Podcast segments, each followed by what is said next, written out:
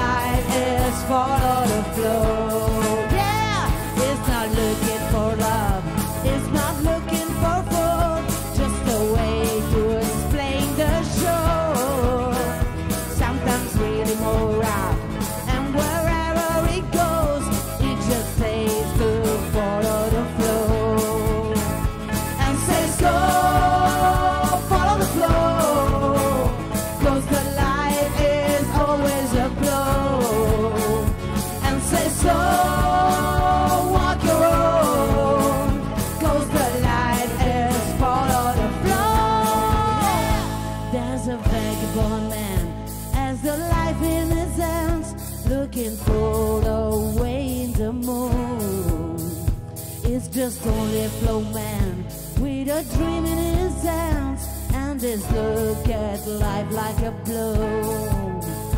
And says go follow the flow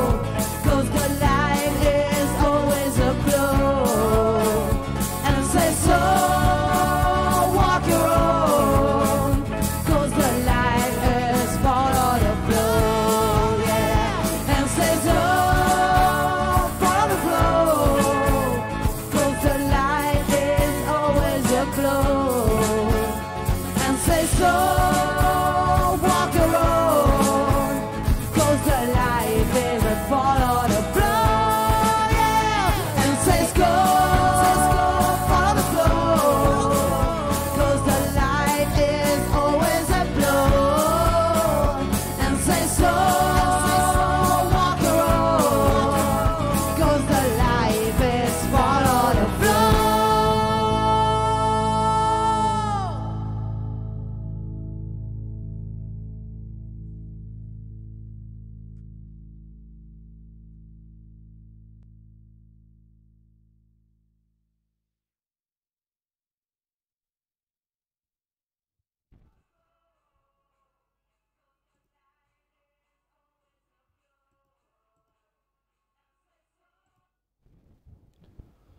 Ah, niente, se non ci sono problemi tecnici, ragazzi, non è un flow che si rispetti. Eccomi qua, forse ce l'abbiamo fatta, che Dio ce la mandi buona.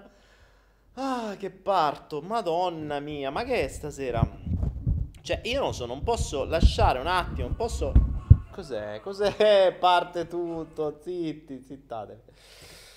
Uff, ce l'abbiamo fatta, raga. Scusatemi, scusatemi, cioè scusatemi, manco è colpa mia. YouTube aveva deciso che non voleva mandarmi la diretta.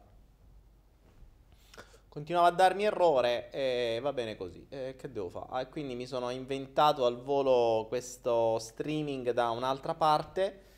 Purtroppo ci siamo persi tutti i link che avevamo su, su Instagram, tutta sta roba qui. E chi entra speriamo che ha questa intelligenza di vedere il mio link dove ho detto che ci siamo trasferiti. Ragazzuoli, lo sapete bene, se non è un... eh, se non c'è un, eh, un problema tecnico, non è un buon flow.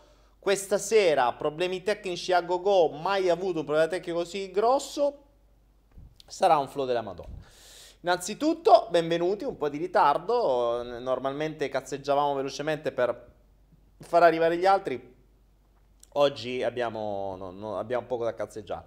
Eh, mi dispiace che non avete le schede perché in genere in alto a destra avevate la I con le schede, ce le siamo bruciate tutte, quindi vediamo se la regia, la regia può darsi che ci aiuta con i link. Sa- Sai mai che c'è una regia che eh, ci aiuti con i link. Vediamo un po', vediamo un po'. Nel frattempo, nel frattempo Oh, ce l'abbiamo fatta, mi sentite, mi vedete, eh, non so perché sia accaduta questa roba, Buh, speriamo non riaccada di nuovo, ma la prossima volta sarò più preparato. A questo punto ho capito come funziona Andazzo, non so perché YouTube ha bloccato sta roba, ma vedremo.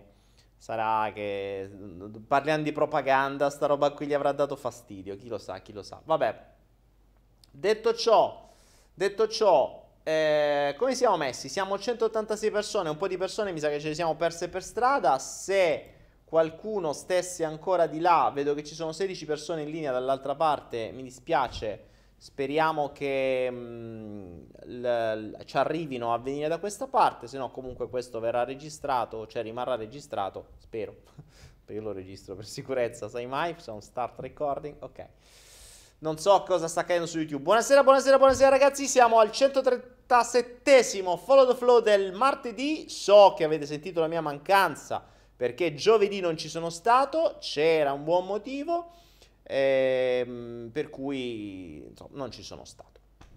Stiamo iniziando eh, un sacco di cose nuove, ci sono novità, regali cotillon, eh, ma andiamo a vedere di che cosa parleremo oggi. Innanzitutto, oggi io sono andato a Bangkok, ovviamente quando vado a Bangkok non posso non passare dai miei distributori di mh, pietre e gemme e mi sono fatto questo regalo spettacolare che è una fluorite da un chilo che non vi venderò mai anche perché è impossibile da spedire ma era troppo bella per non poterla avere e quindi mi sono regalato questo pezzo di terra che è qualcosa veramente di eccezionale. Eh, ma allo stesso tempo ho voluto fare un acquisto non indifferente che è questo qui. Eh, ho avuto la possibilità di trovare dei rubini veri, eh, parliamo di rubini, rubini del Vietnam, di quelli non tagliati ovviamente che si potrebbero tagliare, non so se si vedono, spettacolare, eh, non so se si vede qua, dov- dovrei averli qua in, uh, in coso.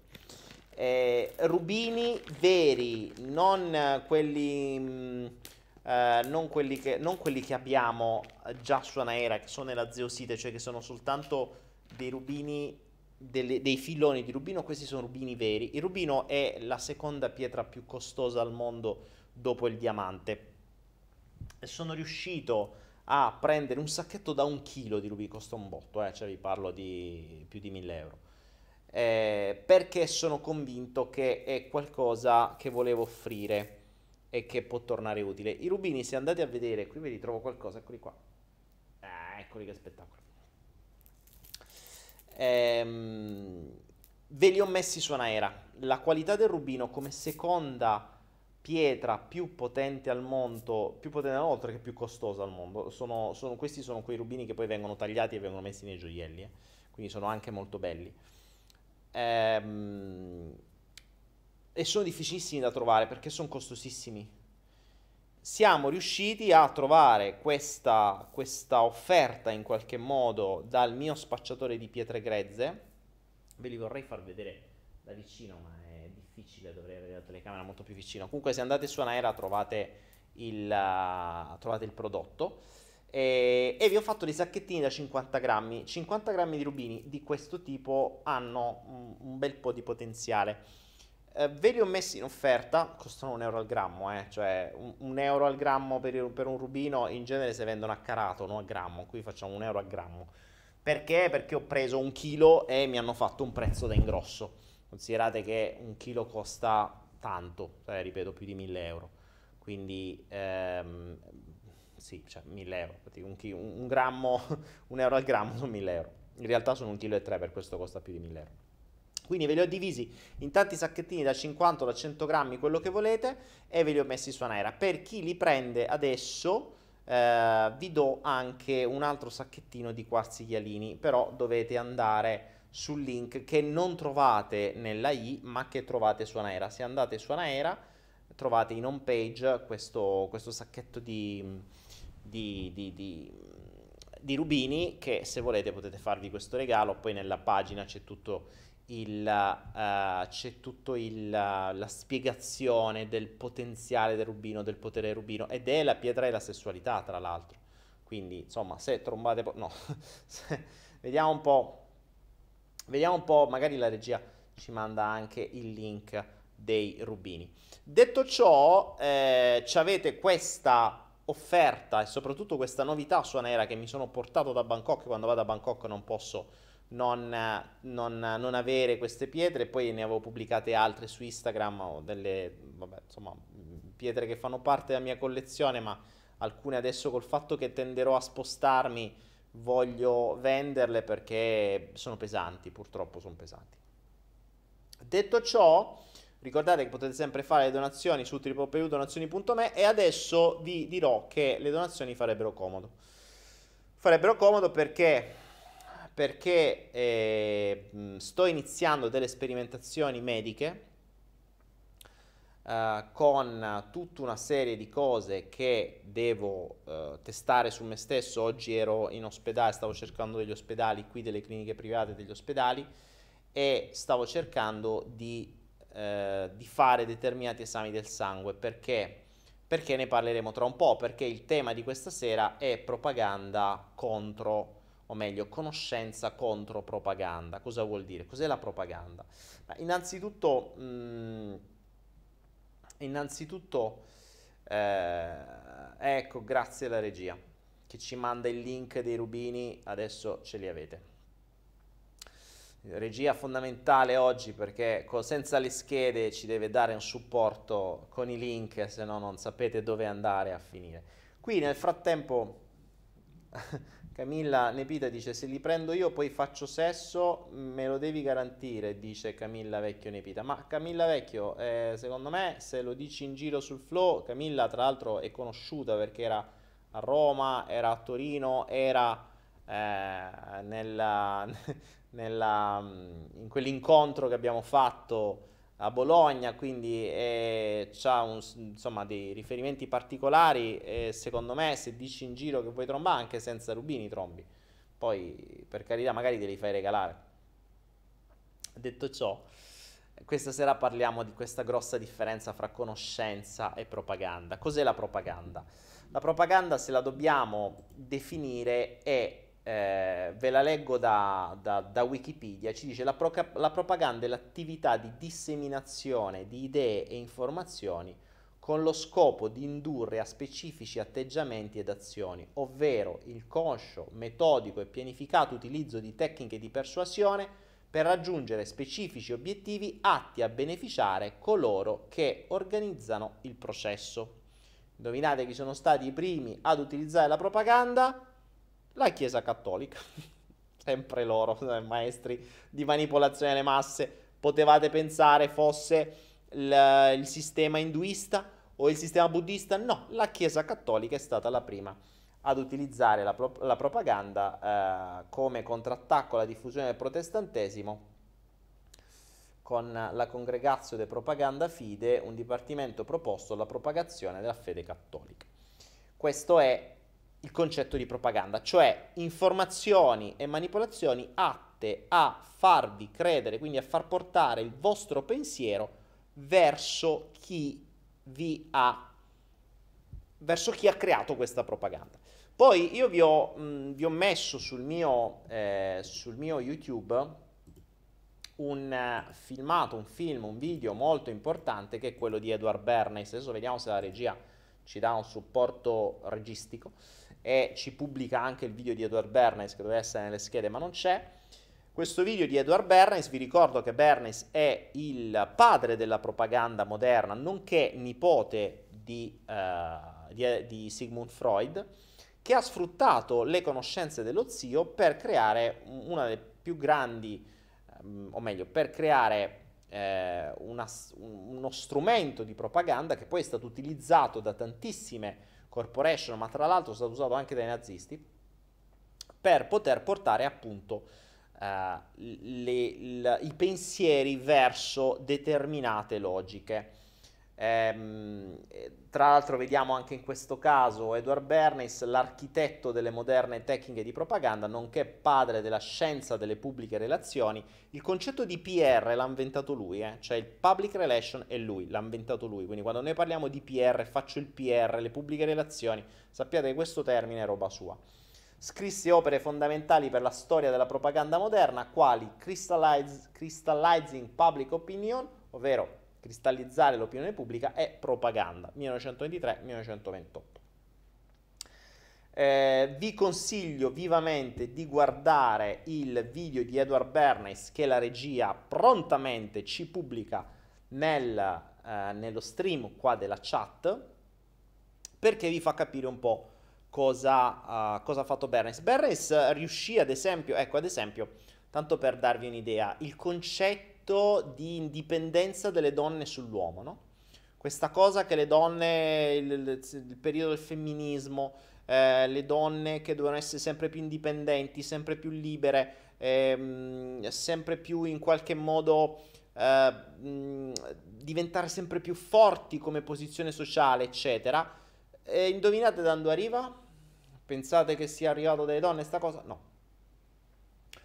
Eh, non solo, ma soprattutto il, sapete chi ha Mm, allora, quando sono arrivate le sigarette, o meglio, in quegli anni, se non ricordo male, nel primo nel dopoguerra, eh, le sigarette erano prettamente usate dagli uomini. Questa cosa qui alla, all'industria del tabacco non piacque e pagarono Bernays per far sì che anche le donne cominciassero a fumare. Cosa fece Bernays? Sfruttò questa, questa cosa, questo movimento che in quel periodo, il movimento femminista stava andando alla grande, di questa liberazione, liberiamoci dall'uomo, bla bla bla, e cosa fece? Legò, attraverso, poi viene spiegato nel video, legò questo concetto di indipendenza alla torcia della libertà. Quindi la sigaretta diventava la torcia della libertà per le donne e ci furono queste femministe dove durante una manifestazione accesero in pubblico tutte assieme queste torce della libertà. In realtà si misero a fumare sigarette e da allora esplose il fumo verso le donne e ancora oggi tante donne si sentono più fighe se fumano. Sappiate che ve l'ha infilato Bernays in testa.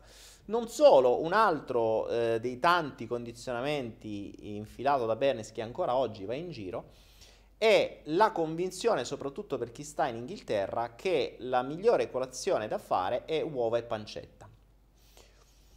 Sapete com'è nata questa storia di uova e pancetta? I produttori di pancetta, del bacon, stavano un po'... Eh, a, stavano, non stavano vendendo tantissimo e pagarono Bernays per, di, per aumentare le vendite di bacon. Cosa fece Bernays?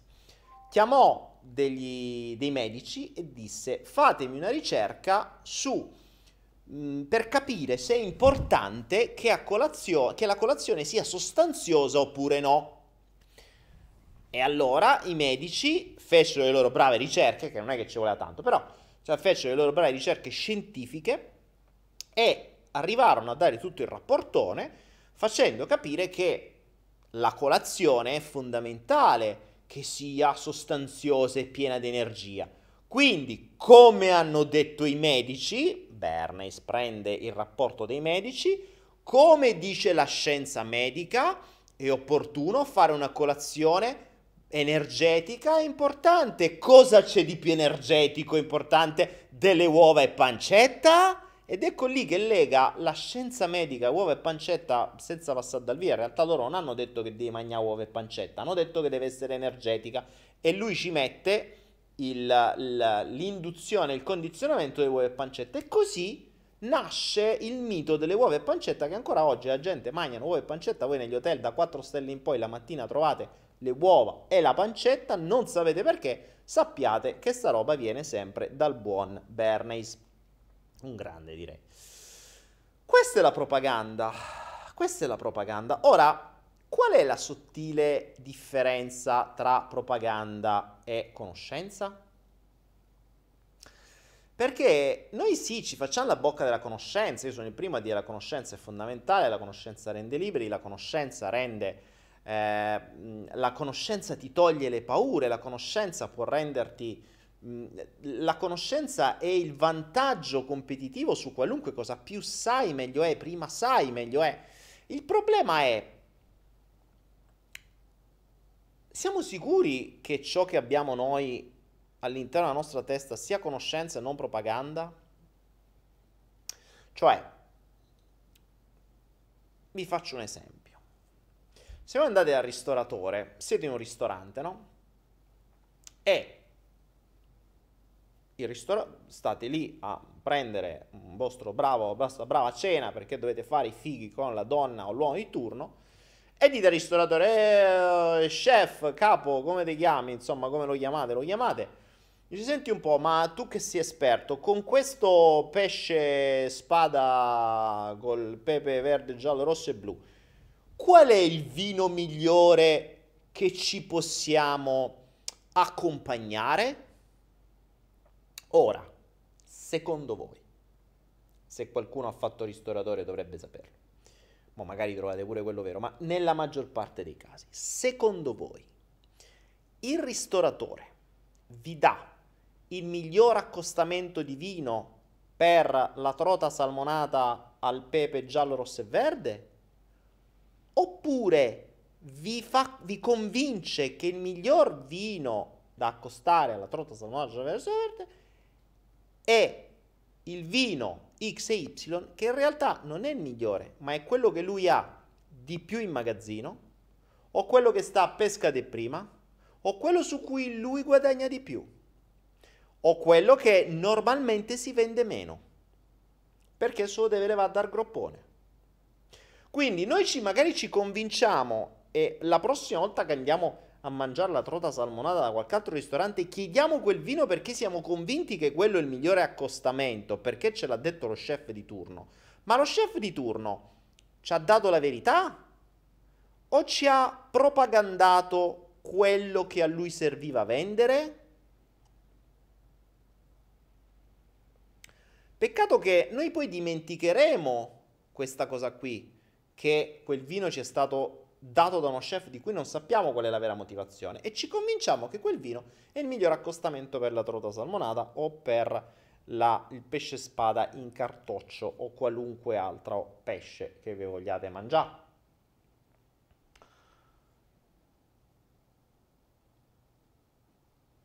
Questa è la logica di chiedere all'oste se il vino è buono. La stessa logica vale su tutto. Buona parte delle conoscenze che abbiamo non sono conoscenze reali, sono propaganda.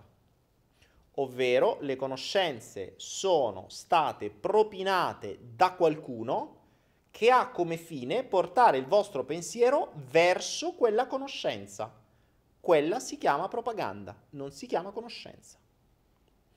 Vi faccio un esempio pratico. Io ultimamente sto, come vi ho detto sta, poco prima, vi ho detto adesso le donazioni sarebbero molto, eh, molto bene accettate perché ne abbiamo bisogno per fare test scientifici. Ma perché test scientifici? Ultimamente mi sto interessando di, ehm, lo dicevo oggi su Instagram, anzi a proposito, se non mi avete ancora eh, segui- se non mi seguite ancora su Instagram, seguitemi. Oggi ho fatto una diretta di un bel po' su Instagram e resta su Instagram per una giornata, quindi o vi trovate lì o non la trovate, cioè non resta registrata, resta registrata per 24 ore via.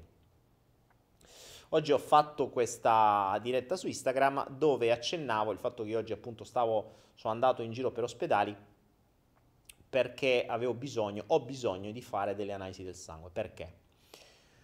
Perché sto iniziando delle sperimentazioni. Ovviamente tutto privatamente comincia a costare diverso, sono analisi particolari, ovviamente saranno tutte a pagamento, le dovrò fare più volte, poi dovrò fare tutta una serie di test per vedere determinate cose. Perché? Perché mi sto um, interessando al nostro vero, uh, alla nostra vera macchina meravigliosa che è il corpo, alla nostra vera magia. E mi sto rendendo conto di come tante cose non ci sono state dette e di come siamo completamente ignoranti di quello che accade dentro. Questo poi ci ragioniamo dopo, ci arriviamo. Ora, qual è la cosa interessante? Sto studiando diverse cose, quindi leggo diversi libri, sento diverse campane e a mano a mano che sento diverse campane ho informazioni diverse. Quindi, che cosa accade? Accade che se io devo fare un test su di me e magari integrare ad esempio con una sostanza esterna, per scegliere quella sostanza esterna, in base a che cosa la scelgo? immagino che ognuno di voi avrà uh, fatto, avrà preso degli integratori, molti di voi avranno preso degli integratori, no? Ok, probabile. Mm, senti una roba e, e prendi un integratore. Ora la domanda è, in base a che cosa avete scelto l'integratore da prendere? Ci sono tanti. Io per primo vi ho detto del, del NAC, del glutatione, questo qua, eccetera, ok? Eh, abbiamo ad esempio su Anaera abbiamo il pacchetto per eh, i metalli pesanti che è fatto da NAC e glutatione dove ci ho fatto diversi studi dietro, dove c'è stato un flow apposito dove vi ho spiegato questa roba e dove fondamentale per potersi ripulire dalle scie chimiche che adesso abbiamo in cielo, capiremo più avanti anche perché, perché ci sono tanti motivi per cui ci sono queste, queste cose. Vediamo se la regia ci manda anche il link del pacchetto NAC più glutatione con la parola chiave metalli pesanti. E, ehm, per capire se questo, se questo integratore funziona o meno, come fate? Potete fare in due maniere. Credete alla mia parola. Credete alla mia parola e perché io vi dico che ho fatto i test, vero, ok? Il che potrebbe essere vero o non vero, e basta. Cioè, questa, quello che io vi sto facendo, io vi sto passando la mia conoscenza, ma in realtà, se dovessimo dirla tutta, potremmo chiamarla propaganda. Perché? Perché io ho la conoscenza non voi. Io ho fatto i test, non voi. Se voi accettate questa conoscenza senza fare nessun vostro test, quella non è conoscenza, è fede. È fede nella mia propaganda. Cioè io vi sto propagandando le mie ricerche per convincervi o, per, o, semplicemente per passare la mia conoscenza, ma rimane il fatto che se voi non farete le vostre ricerche, quella non è una conoscenza, è propaganda. Lasciate perdere il motivo per cui. Rimane il fatto che io posso essere in buona fede, io posso aver fatto le ricerche, io non produco questo, io me ne sono fatte le ricerche, cioè mi sono dovuto andare a fare tutta una serie di, di ricerche per poter dire questo sì, tanti altri no. Ok? Ma ce l'ho io, non ce l'avete voi. E voi potete semplicemente crederci o non crederci. Esattamente come accadde con la Chiesa, propaganda. Ci credete in Dio? A posto. Non ci credete, ve bruciamo. È molto facile in quel caso. Capite che se volete trasformare la propaganda in conoscenza, dovreste farvi la vostra esperienza. Bugatti dice costui è pazzo. Grazie Bugatti. Sì, lo so che sono pazzo, ho pure il cappello da giullare. Bu- c'è Bugatti che dice che io sono pazzo. Eccolo qua. Più pazzo di così uno che si mette il cappello da giullare. Questo cosa vuol dire? Che quando voi avete fatto, avete preso un integratore, no? Da, da, che cosa l'avete scelto? Perché l'avete scelto? Perché avete scelto quello e non altro? Qualunque sostanza vorrete, voi prendete, che ne so, vitamina C, boh, vitamina A, vitamina B2, vitamina K, vitamina D, quello che vi pare, andate su internet e troverete un milione di... un milione di... un milione, un milione no, ma centinaia di prodotti. Perché ne scegliete uno e non un altro? Perché? Fate le vostre ricerche o vi fidate semplicemente della pagina di vendita? Perché se vi fidate soltanto della pagina di vendita, voi non state prendendo una cosa in base a delle conoscenze, ma in base a della propaganda, su delle ricerche che voi non avete fatto. Io adesso sto approfondendo diversi argomenti e sto scoprendo che se volete integrare determinate cose perché vi mancano, buona parte degli integratori non servono a una sega eppure ve li vendono in una maniera spaventosa. Ora, attenzione, io non lo so, allora, molti non servono proprio perché già non hanno le basi. Quelli, poi quando comprendi quello che può davvero servire, attenzione, teoricamente può servire. Come faccio oggi a sperimentare se una cosa serve davvero sul mio corpo? Ed ecco lì che inizia la ricerca.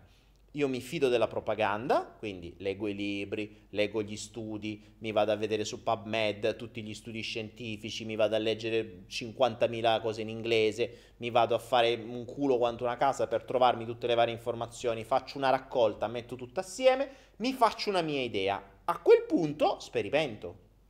A quel punto mi scelgo i prodotti che mi servono, come faccio a sapere se, mi, se vanno veramente bene? Analisi del sangue punto A, punto di partenza, integrazione o tutto quello che devi fare, quindi azioni che devi fare, perché c'è tutto un processo, un, un, un casino da fare. Dopodiché, dopo due mesi, ti rifai gli esami e vedi se veramente hanno funzionato o no. Se hanno funzionato, keep going, vai avanti. Se non hanno funzionato, prendi, butti tutto al secchio e ricominci con altri prodotti, con altre scelte, con altre cose.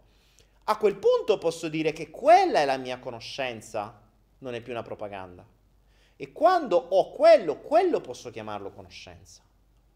La conoscenza si può dire che è solo ciò di cui avete esperienza diretta. La conoscenza è se io metto la mano sulla stufa, o meglio, se mio padre mi dice non mettere la mano sulla stufa che ti bruci, è propaganda.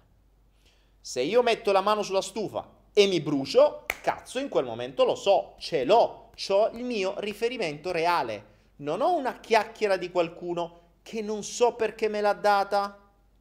Perché non ci dimentichiamo che noi non sappiamo i fini di chi ci propina l'informazione. Non li sappiamo. Non sappiamo il fine dell'oste, dello chef, quando ci propina il suo vino, se è veramente un vino ottimo per quello, perché lui è un, uh, è un esperto dei vini e, e, ci sceglie quello migliore o se ci ha dato quello che ce n'ha più un magazzino. Questa cosa qui non la sapremo mai. Questo vale per qualunque conoscenza. Buona parte delle convinzioni che si hanno in testa oggi sono propaganda. Dio esiste. Avete mai visto? Abbiamo visto la sindone. Mm se, se, vi informate un attimo, pure la sindrome pare sia falsa. E, eh, che ne so, qualunque cosa. Qualunque roba. Ma di tutto, attenzione, dobbiamo mettere veramente in dubbio qualunque cosa. Il mondo in cui viviamo è il mondo migliore possibile. Dove cazzo sta scritto? Non è vero. Non è vero. Non è vero perché non hai mai vissuto un altro mondo. Eh, bisogna essere indipendenti finanziariamente, dobbiamo fare un sacco di soldi, dobbiamo correre per fare soldi. Chi te l'ha detto? Ma che fino a qualche anno fa non era così. Cioè, 50 anni fa, 60 anni fa, prima della rivoluzione industriale, non era così.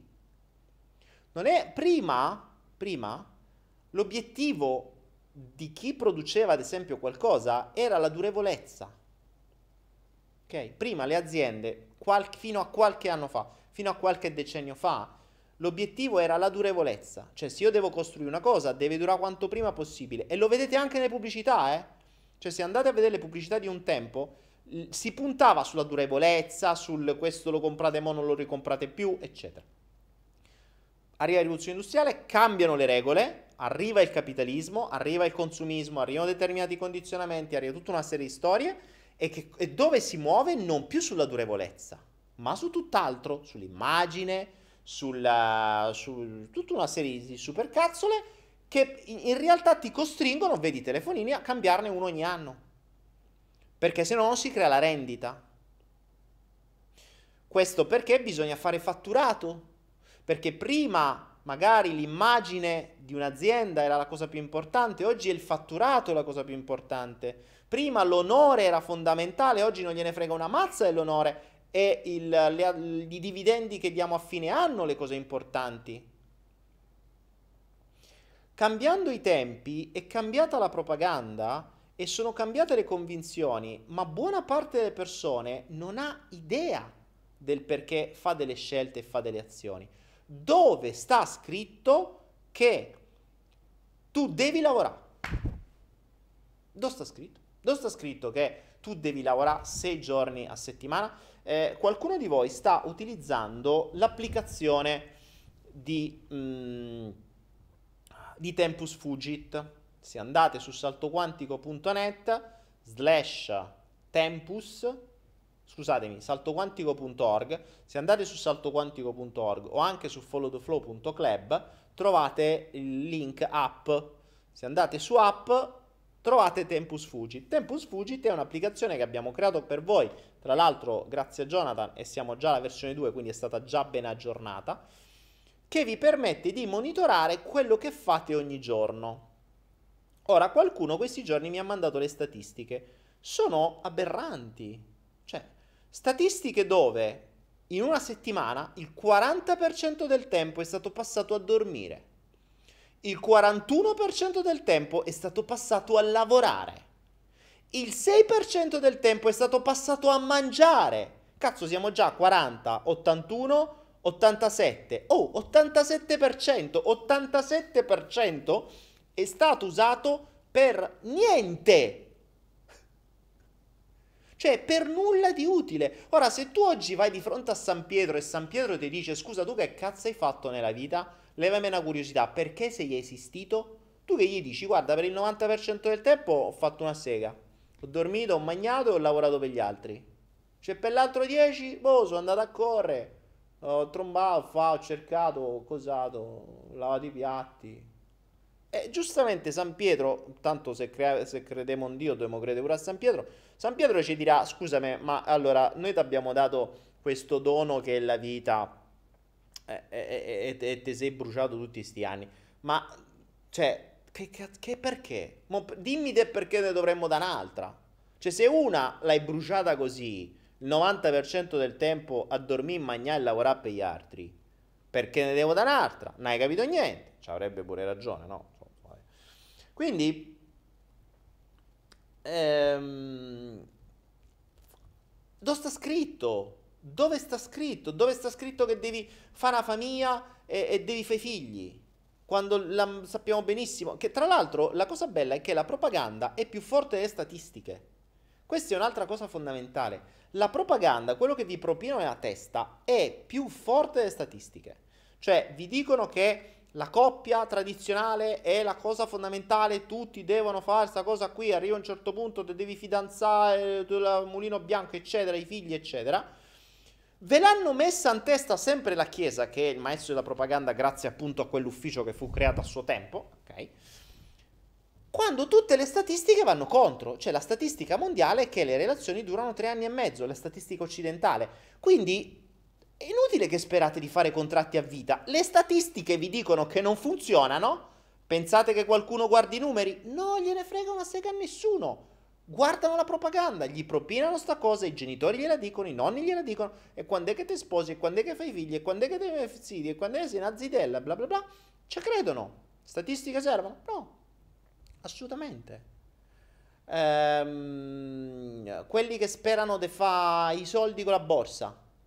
Le statistiche dicono che mi sa più dell'80, del 90% delle persone che fanno trading perdono i loro soldi. Pensate che la gente ci crede? No, perché tutti sperano nella nell'essere qualcosa di diverso, perché vi propinano questo, vi propinano i corsi, vi propinano la motivazione, vi propinano cose, vi propagandano cose. La maggior parte delle vostre conoscenze non ha basi. Ed è questo quello che vi chiedo di fare. Questo è quello che vi chiedo di fare oggi e nei prossimi giorni. Vi chiedo di valutare le vostre credenze, le vostre convinzioni, le, eh, qualunque cosa vi viene in testa qualunque certezza, um, qualunque convinzione che avete, chiedetevi un attimo, scusa, ma io ho una prova diretta. Cioè, io ho una, un, un, un esperimento diretto, una conoscenza diretta di questo. Attenzione, c'è da dire un'altra cosa. L'ego, che è maestro per avere ragione, cosa fa? Prende la propaganda che ci hanno infilato da fuori, televisione, mh, mm, vendite, venditori, genitori, chiesa e compagni, e vuole confermarsela. Perché vuole confermarsela? Perché se non se la confermasse si sentirebbe un pirla. Cioè l'ego che cerca di darsi un tono e di, di proteggerci dal farci sentire del, degli idioti, cosa fa? Se io ho creduto per 30 anni una determinata cosa, cerca di proteggerci dal fatto di farci sentire degli idioti nel momento in cui quella cosa in cui abbiamo creduto viene, viene confutata. Quindi cosa farà? Non andrà a cercare informazioni contro quella cosa, andrà a cercare tutte le informazioni che dicono ma no, ma guarda che c'è tutte queste coppie qui, guarda eh, quante coppie famose che funzionano, questi sono 30, 90 anni, eh, io conosco quello lì che per 90 anni sono ancora felici, si tengono mano a mano e prenderà solo ciò che gli conferma la convinzione. Perché sennò si sentirebbe un idiota. Questo è lo stesso principio per cui se tu fai un corso, lo paghi 3, 4, 5 mila euro e ti propinano una tecnica, tu quella tecnica devi far finta che funziona per forza, se no ti senti un idiota ad aver speso 4-5 mila euro. Quindi creerai una maschera in maniera tale che quella tecnica faccia finta di aver funzionato, poi dobbiamo vedere se funziona a lungo termine. Non è detto che non funzioni, può darsi pure che funzioni, ma bisogna ricordiamoci che le cose vanno viste non solo nel breve termine, ma nel lungo termine. Che chi ha fatto i lab in, a Torino e a Roma sa che nel lungo termine le cose possono cambiare. Cioè una cosa che può sembrare vera oggi può eh, non, non essere più vera fra 3, 4, 5 anni. Quindi quello che vi chiedo, eccolo che la regia ci ha mandato anche Tempus Fugit, grazie. E quello che vi chiedo è di valutare tutto questo, di mh, mm, verificare qualunque cosa fate. Cioè voi siete convinti che il latte fa bene, ok? Ma come fai a saperlo? Come diavolo fai a saperlo? Perché chi te l'ha detto? Te l'hanno detto i medici. E i me- ai medici chi gliel'ha detto? Le case produttrici di latte. Tu non hai un riferimento se il latte veramente fa bene. A che cosa serve? A fare il calcio nelle ossa? Bene, fantastico. Allora, fatti un esame del calcio, fatti tutti gli esami del calcio nel sangue e nelle urine e vedi i livelli, poi bevi latte per due mesi di una certa maniera, di un certo tipo, sempre lo stesso, una determinata cadenza, poi ti rifai i test e vedi se realmente è cambiato qualcosa.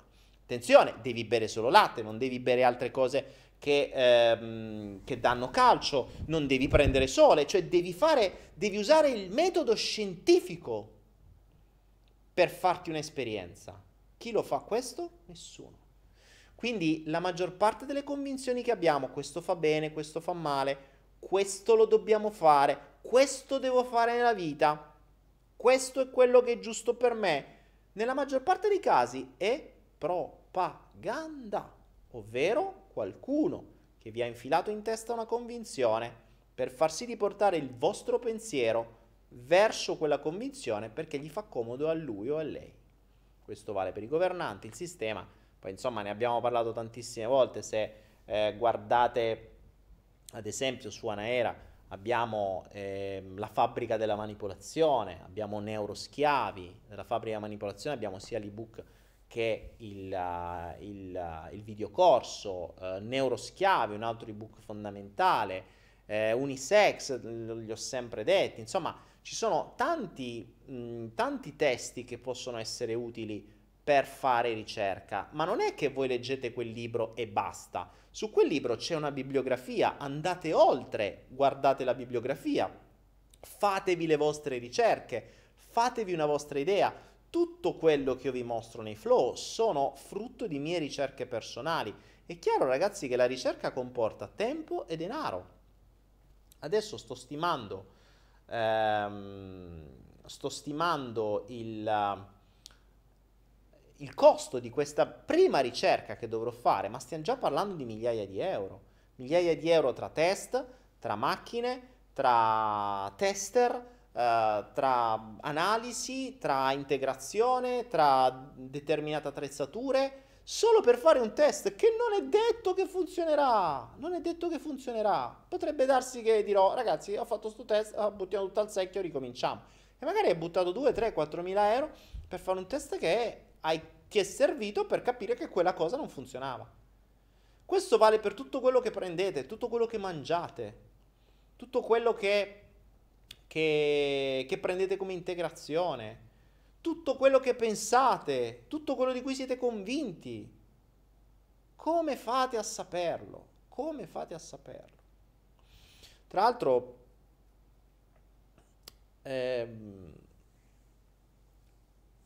adesso voglio leggere un po' quello che dite e poi vi, vi passo un altro argomento perché oggi volevo farvi dare una nuova, eh, volevo darvi un altro spunto di riflessione.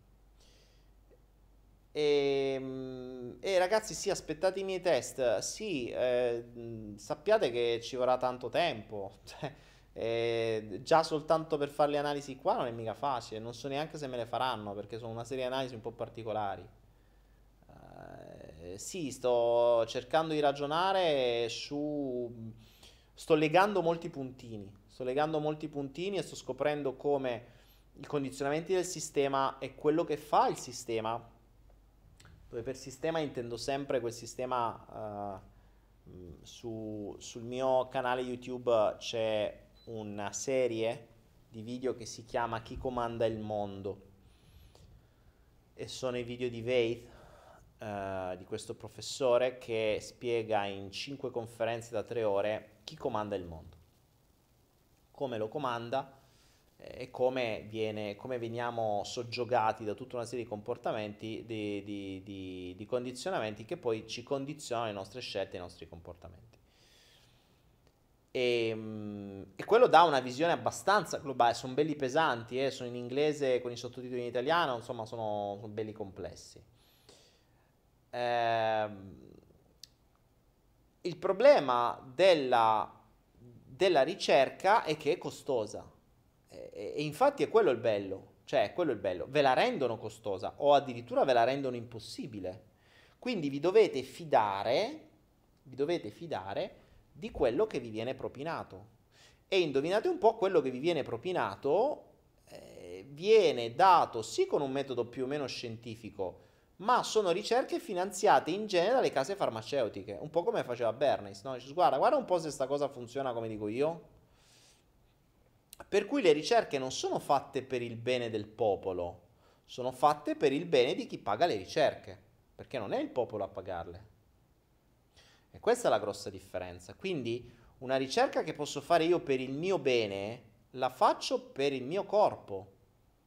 E poi posso condividerla con voi, ma comunque sia la mia condivisione saranno ricerche mie. Quindi io non farò altro che propinarvi le mie ricerche poi che il mio fine possa essere diverso da quello delle case farmaceutiche perché io penso al benessere mio e non delle loro tasche, è un altro discorso. Rimane il fatto che diventa quasi possibile fare ricerca, cioè noi possiamo solo convincerci che una cosa faccia bene o male, possiamo lavorare con l'effetto placebo, ma se non facciamo delle ricerche reali non lo sapremo mai. E tra l'altro, detto tra noi, eh, il, um, ecco la fabbrica della manipolazione, avete il link nella chat se siete interessati, se non l'avete letto leggetelo perché è veramente un, un bel libro.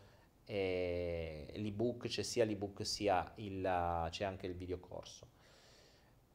Ehm, Poi è vero anche che qualcuno mi dice, ah vabbè, ma io non ho i soldi per fare ricerca. Ma mh, mm, poi però magari avete, avete i soldi per andarvi a fare gli spritz, avete i soldi per andarvi a fare le vacanze, avete i soldi per uh, sputtanarveli nelle spa, ma non avete i soldi per farvi magari delle analisi del sangue o delle ricerche personali, che in realtà costano molto meno. Cioè, eh, adesso non so in Italia determinate analisi quanto costano, ma pure che costassero 100 euro. Eh, c'è gente che spende 2-3 mila euro per farsi una vacanza. Quindi mh, la vacanza è più importante della propria salute, della propria conoscenza interiore. Ecco che la regia ci manda tutti i link di neuroschiavi, di mh, fabbrica di manipolazione, di unisex e compagni. E questa cosa qui è molto, è molto particolare, ci stavo riflettendo molto in questi giorni quando eh, sto scoprendo sempre di più la magia del nostro corpo. No? Il nostro corpo, volevo farvi riflettere su questo, il nostro corpo è fatto da diversi trilioni di cellule, il nostro corpo è fatto di, di, di esseri viventi. Cioè, ora, a me fa, fa sorridere tutta questa smania, no? Mm, tutta questa propaganda, perché anche questa è propaganda, verso eh, quegli animali e diventa vegano perché così l'uovo, eh, la pelle, la cosa diventa vegetariano perché così non mangi gli animali, devi rispettare gli esseri viventi, il rispetto degli esseri viventi. Ma cazzo, il primo essere vivente da rispettare sei te stesso. Cioè, prima di rispettare gli altri fuori, rispetta te stesso come animale. Non ha senso che tu rispetti la zecca sul tuo cane, in realtà non la rispetti perché ammazzi la zecca e tieni il cane, eh, rispetti il pollo, boh. rispetti il pollo sconosciuto e non rispetti te stesso, non rispetti i tuoi trilioni di cellule che sono dentro di te, che sono esseri viventi anch'essi, sono animali anche loro. Ma cazzo, ma vi rendete conto che ci stanno propinando di tutto per stare fuori la nostra testa? Tutto il sistema di condizionamento e di propaganda è impostato per farvi stare fuori. State fuori. Guardate gli animali, Poveri animali, pensate agli animali, poveri gli scarafaggi che ti entrano in casa, non li puoi uccidere perché devi, eh, devi tirarli fuori. Le, le, le, formiche le devi raccogliere uno a uno con le pinzette senza fargli male, le devi portare fuori pure se ce l'hai nel letto. E la zecca sui cani gliela devi levare dal cane, ma la devi mettere su un altro, su, a terra, de- non lo so cosa gli dai da mangiare alla zecca, insomma ognuno ha il suo. Cazzo, e poi, e poi a se stessi si sfondano di tutto, fumano, bevono e mangiano merda. E soprattutto si stressano la mattina alla sera. Quello va bene. Quello il, il, l'essere umano se stesso, cioè l'essere animale, l'essere vivente se stesso e delle varie cellule che abbiamo dentro, non gliene frega una mazza a nessuno. Ma di quelli che stanno fuori, uh, cioè ci sono le, le, le, cosi, le associazioni, bisogna... Perché? Ma perché si basa sull'appartenenza? Sono sette. Io c'è gente che si, mh, si ormai si identifica in quello che mangia, che è drammatico. Cioè, non, non ti identifichi... Prima c'è chi si identifica nel lavoro. Vabbè. Se poi qualcuno non lavora, si identifica in quello che mangia. Se, ma uno che si identificasse in se stesso, no. Te devi sempre identificare in qualcosa che ti ha propinato qualcun altro. Che ti ha propinato qualcun altro. Perché non si rispettano gli esseri viventi che abbiamo dentro di noi? Perché non ci rispettiamo noi come essere vivente prima di tutto? Sapete ragazzi, una, una, mm, mi piacerebbe fare un gioco un giorno. Immaginate per un attimo, anzi ve lo, ve lo propongo adesso, vi propongo adesso. Immaginate un attimo, immaginate un attimo, se, sarebbe bellissimo, se gli esseri umani fossero nati con la pelle trasparente. Pensate un mondo in cui gli esseri umani hanno la pelle trasparente. Questo vuol dire che il trucco non serve, perché tanto non si vede, è trasparente. Si vedono tutti gli organi interni. Si vedono tutti gli organi interni, quindi immaginate di poter vedere eh, tutti i processi interni, si vede come funziona il cervello, come si illumina, si vede eh, quando, come respirate, come l'aria entra, quando bevete, che cosa fa, quando mangiate, che cosa fa. Quindi le, le, se avete i muscoli non si vedono, cioè si vedono, sì, ma è tutto trasparente, non si vede da fuori. E quindi immaginate in un mondo in cui l'essere umano abbia la pelle trasparente, cosa diventerebbe importante? Cioè,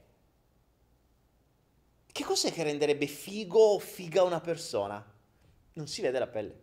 Quindi tutta la parte esteriore, quella che noi giudichiamo bella o brutta, non si vedrebbe. E cosa la vedi? Cosa vai a vedere? Vedete, cioè, vedi quella, oh, ti immagini, cioè, cazzo, vedi quello, cazzo, vedi che polmoni che c'ha, oh, fighissima, oh, belli puliti, rispondono bene, ma quando si gonfiano, oh, come si gonfiano questi polmoni, respira bene, bella proprio, polmoni puliti, belli rosa, no, vedi l'amica sua, madonna, i polmoni neri, sono quasi marci, minchia, mamma mia, questa qui a tenerla vicino, marcisci pure te, cioè, sarebbe fighissimo sei fighissimo, l'intestino, guardi l'intestino, vedi quella, madonna, guarda che c'ha tutta ammappata, chissà che se magna, quella è roba che c'ha là dentro da 5 anni, sta marcendo, guarda lì, tutta quella mappazza che ferma, questa magna cereali, magna carne, la carne si ferma lì, s'ammappa, gli resta là dentro per 4-5 anni imputridita, guarda c'hai i vermi nello stomaco, ah, che schifo, state lontana. Immaginate un locale fatto così fichissimo. Sarebbe bellissimo, cambierebbero completamente gli standard di bellezza, sarebbe figo. Sarebbe veramente figo. Si, vedrebbe, si vedrebbe il sangue, eh, si vedrebbe il sangue, si vedrebbe il sangue se è pulito o no. Si vedrebbe... È certo che se avessimo la pelle trasparente, penso che saremmo tutti molto più sani, perché la salute diventerebbe il metro di giudizio degli altri. Invece col fatto che della salute dei nostri organi interni non gliene frega una sega a nessuno, compresi noi stessi, e questo è il dramma, perché io fino a qualche anno fa non me ne poteva fregare di meno e se non avessi visto poi quello che è accaduto poi ai miei genitori eh, in ospedale, ho iniziato a frequentare gli ospedali, lì mi è cambiata completamente la visione delle cose. Ho detto no, no, no, fermi, qui bisogna cambiare un attimo le robe. Dobbiamo iniziare a capire come funzioniamo noi, la magia del nostro corpo. La magia del nostro corpo. Anche perché, ragazzi, voi vi rendete conto, forse non vi rendete conto, ma se iniziate a studiare un po' il nostro stesso corpo, la cosa strana, a me fa strano perché gli stessi medici, cioè medici, infermieri, gente che l'ha studiato il corpo, sono gli stessi che si intossicano. Cioè i medici che si fanno di cocaina, ce ne sono una valanga. Infermieri, medici che fumano, che si sfonnano, che mangiano di tutto di più, ce ne sono una valanga. Eppure cazzo loro l'hanno studiato. Cioè, lo sanno come funziona il corpo, sanno che il nostro corpo è una comunità di trilioni di cellule che sono orchestrati e devono funzionare tutti come se fossero un organismo unico. Quando salta un equilibrio, salta tutto. Tra l'altro, tanto per darvi un'idea, eh, ed è una cosa che mh, poi sono le cosiddette malattie autoimmuni, okay? succede che allora, noi abbiamo un trilione, un trilione, ok? Stiamo parlando di, cioè, un, eh, scusatemi, mh, sto dicendo una cazzata, 35 miliardi, quindi mh, abbiamo 35 miliardi più o meno di globuli bianchi, sono i nostri soldati, 35 miliardi nel nostro corpo, ok?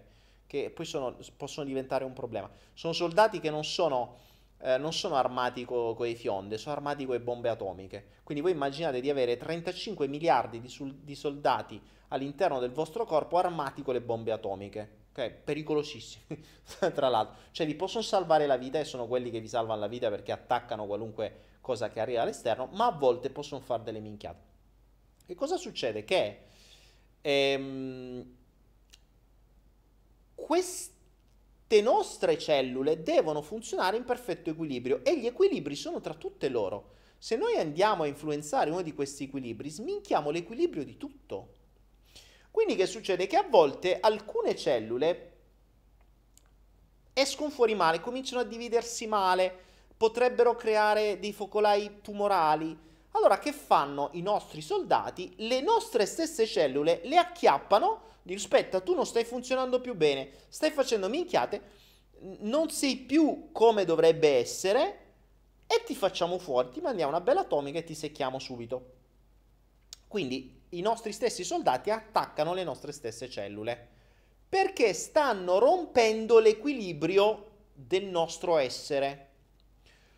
Ora, mh, prendete questa stessa logica e invece dell'essere umano, quindi delle nostre cellule, vediamolo nelle comunità. Noi, essere umano, finché restiamo dentro gli equilibri imposti, quindi facciamo quello che ci viene detto, rispettiamo le regole, eh, ragioniamo con la testa, con i pensieri che ci dicono loro, non diciamo cose strane, eh, non mettiamo in dubbio niente, facciamo le brave pecore, ma ci crediamo dei lupi allora va bene, nel momento in cui noi cominciamo a pensare in maniera diversa, gli stessi organismi della stessa comunità ci attaccano per farci fuori. Questo è tipico delle sette, ma è tipico anche di qualunque altra comunità. Immaginate se siete tifosi dell'Inter e improvvisamente nel vostro club di ultra dite ragazzi scusate io oggi l'Inter mi sta sul cazzo, da oggi in poi io tifo Milan. Vi buttano fuori a calci. Se siete un testimone di Geova e da un certo punto in poi dici no io non vado più per Geova, vado per Milano, no, no, non va, eh, gli stessi genitori ti buttano fuori perché viene prima l'amico immaginario, poi vieni tu figlio e poi tutto il resto. Quindi vi rendete conto che è, è, questo sistema funziona un po' ovunque, ma è la stessa cosa che poi funziona come in piccolo così in grande, quindi funziona nelle nostre cellule, funziona nelle comunità, funziona nei pianeti, eccetera. E, ed ecco perché vi dico, diventa fondamentale comprendere il funzionamento del nostro corpo che non ci viene detto. Cioè noi non sappiamo assolutamente niente. Io mi sto rendendo conto adesso che sto studiando determinate altre cose, di quanto sia ignorante sul funzionamento del mio corpo e soprattutto di quanta roba ci hanno propagandato sul funzionamento del nostro corpo. Aurelia Campion dice: Ma noi non siamo tutti uguali. Su di che cosa stai parlando? Ah, vediamo, vediamo. Cioè, cerco di capire di che cosa stanno, che cosa stanno parlando intanto nella, nella chat. Quindi, ehm, quindi appunto la propaganda, la propaganda, ricordiamoci una cosa, eh, il sistema che oggi funziona su base consumistica e che quindi ci vuole schiavi, ci vuole pecore, mute, che ragioniamo secondo determinati dettami, che ci ammaliamo cronicamente ma non troppo perché dobbiamo continuare a lavorare e che spendiamo tutto quello che guadagniamo, quindi dobbiamo lavorare per gli altri e spendere tutto quello che ci danno. Questo è quello che accade, insomma. Per fare questo c'è tutta una serie di condizionamenti e la gente pensa che siano le loro idee, no? Pensano che eh, la convinzione di dover fare, fare, fare, raggiungere, guadagnare, poi spendere, comprare perché devo far dire, farmi accettare, farmi quello, farmi quella, penso di avere le idee loro. E in realtà non è così. E il bello è proprio questo, cioè lo schiavo che si sente libero ed è convinto di avere le idee proprie è il, il vero genio del, del, sistema di manipolazione. E le pecore che si sentono lupi, cioè siamo in un mondo di pecore dove tutti vanno in una determinata direzione convinti di essere dei lupi ed è il top perché così non si ribellano. Perché il lupo non si ribella, è convinto di essere lupo, in realtà è un gregge di pecore con la maschera da lupi. E um, ci propinano tante cose affinché noi spendiamo e soprattutto ci ammaliamo, quindi in maniera tale che il nostro sistema immunitario questi 35 miliardi di soldati che abbiamo nel nostro corpo siano malandati, siano malfunzionanti, siano incapaci, siano male addestrati. Ora, tanto per darvi un'idea, ehm, io ultimamente sto vedendo sempre di più, infatti spero prima possibile. Adesso sto cercando di portare a termine determinate cose perché vorrei partire con questo progetto per i bambini che è molto complesso, avrò bisogno di persone, fondi, insomma un sacco di robe. Ma io sto vedendo un andazzo veramente mh, non bello verso i bambini, cioè il, oggi come oggi i genitori eh, rac- rinchiudono i bambini dentro una bolla di vetro, fanno tutto loro e, e cercano di proteggerli da tutto. Ma cazzo, ma allora, ragioniamo un attimo, cioè se noi capissimo il funzionamento del nostro corpo, per esempio, non voglio parlare quello della mente perché è già troppo complicato, ma quello del nostro corpo, no? Allora, abbiamo, noi nasciamo con 35 miliardi di soldati che non sanno fare quasi una sega, cioè non sono capaci, no, no, non è che sanno fare le cose di base, cioè, non avendo esperienza, sono appena nati, non sanno combattere, non hanno mai avuto niente da combattere. Ora, come fai a far crescere un soldato se non gli dai qualcuno da combattere? Buh. Allora, se tu genitore Stai sempre lì con la mucchina. Stai sempre lì con e metti la maglietta, la felpa e fa caldo e fa freddo e tiello lì e lo lì. O metti dentro sta bolla di vetro. Quei poveri cristi dei soldati, ma quando è che si rafforzano? Quando si rafforzano? Se non entrano virus, batteri, attacchi, funghi, eccetera, quei 35 miliardi di soldati saranno incapaci, non sapranno fare una sega. E se crescono così quando sono piccoli, senza mai essere stati addestrati, da grandi la prima cosa che, che gli succede, gli viene coccolone, perché quelli non sono capaci. Cioè hai un'armata di soldati incapaci, perché nessuno li ha addestrati. Nessuno ha addestrati. Io lo vedo qui, qui dove le norme igieniche sono ridicole, eh, mano a mano il sistema immunitario si potenzia. Lasciamo perdere che poi non solo non vengono addestrati, ma vengono debilitati dal sistema, perché poi cominciano a propinare ai bambini tutta una serie di cose che gli fanno male, che li rendono sempre più dipendenti e che depotenziano il loro sistema immunitario già incapace. E poi ci si lamenta che aumentano le malattie, che arrivano le malattie croniche, che c'è gente che arrivano i tumori a 18 anni, c'è gente che a 20 ha il, uh, i diabeti, e ha malattie autoimmuni e tutta una serie di cose. Eh, guardiamo le statistiche degli ultimi anni, ragazzi, non è che stiamo migliorando come malattie, stiamo peggiorando come salute. Stiamo peggiorando come salute. Prima si stava molto meglio. Saremo migliorati come, come, come medicina d'urgenza. La medicina, ripeto, non, non, andrò mai contro la medicina perché la medicina ti salva la vita. Cioè la, medicina la chirurgia d'urgenza ti salva la vita. Le medicine no. Le medicine no. Cioè, alcune sì, attenzione, non generalizziamo, però la base, quella che ci viene propinata al pubblico comune, nella maggior parte dei casi, non fa benissimo. Ripeto, ognuno dovrebbe farsi le proprie ricerche. Ricordiamoci che le medicine ci vengono date il medico le sceglie in base al venditore che gliel'ha propinate. E il venditore gli dice, caro dottore, vendi la mia medicina, eh, dai la mia medicina perché più ne dai, più gira la mia medicina, più io ti mando in vacanza, più ti mando queste cose qua.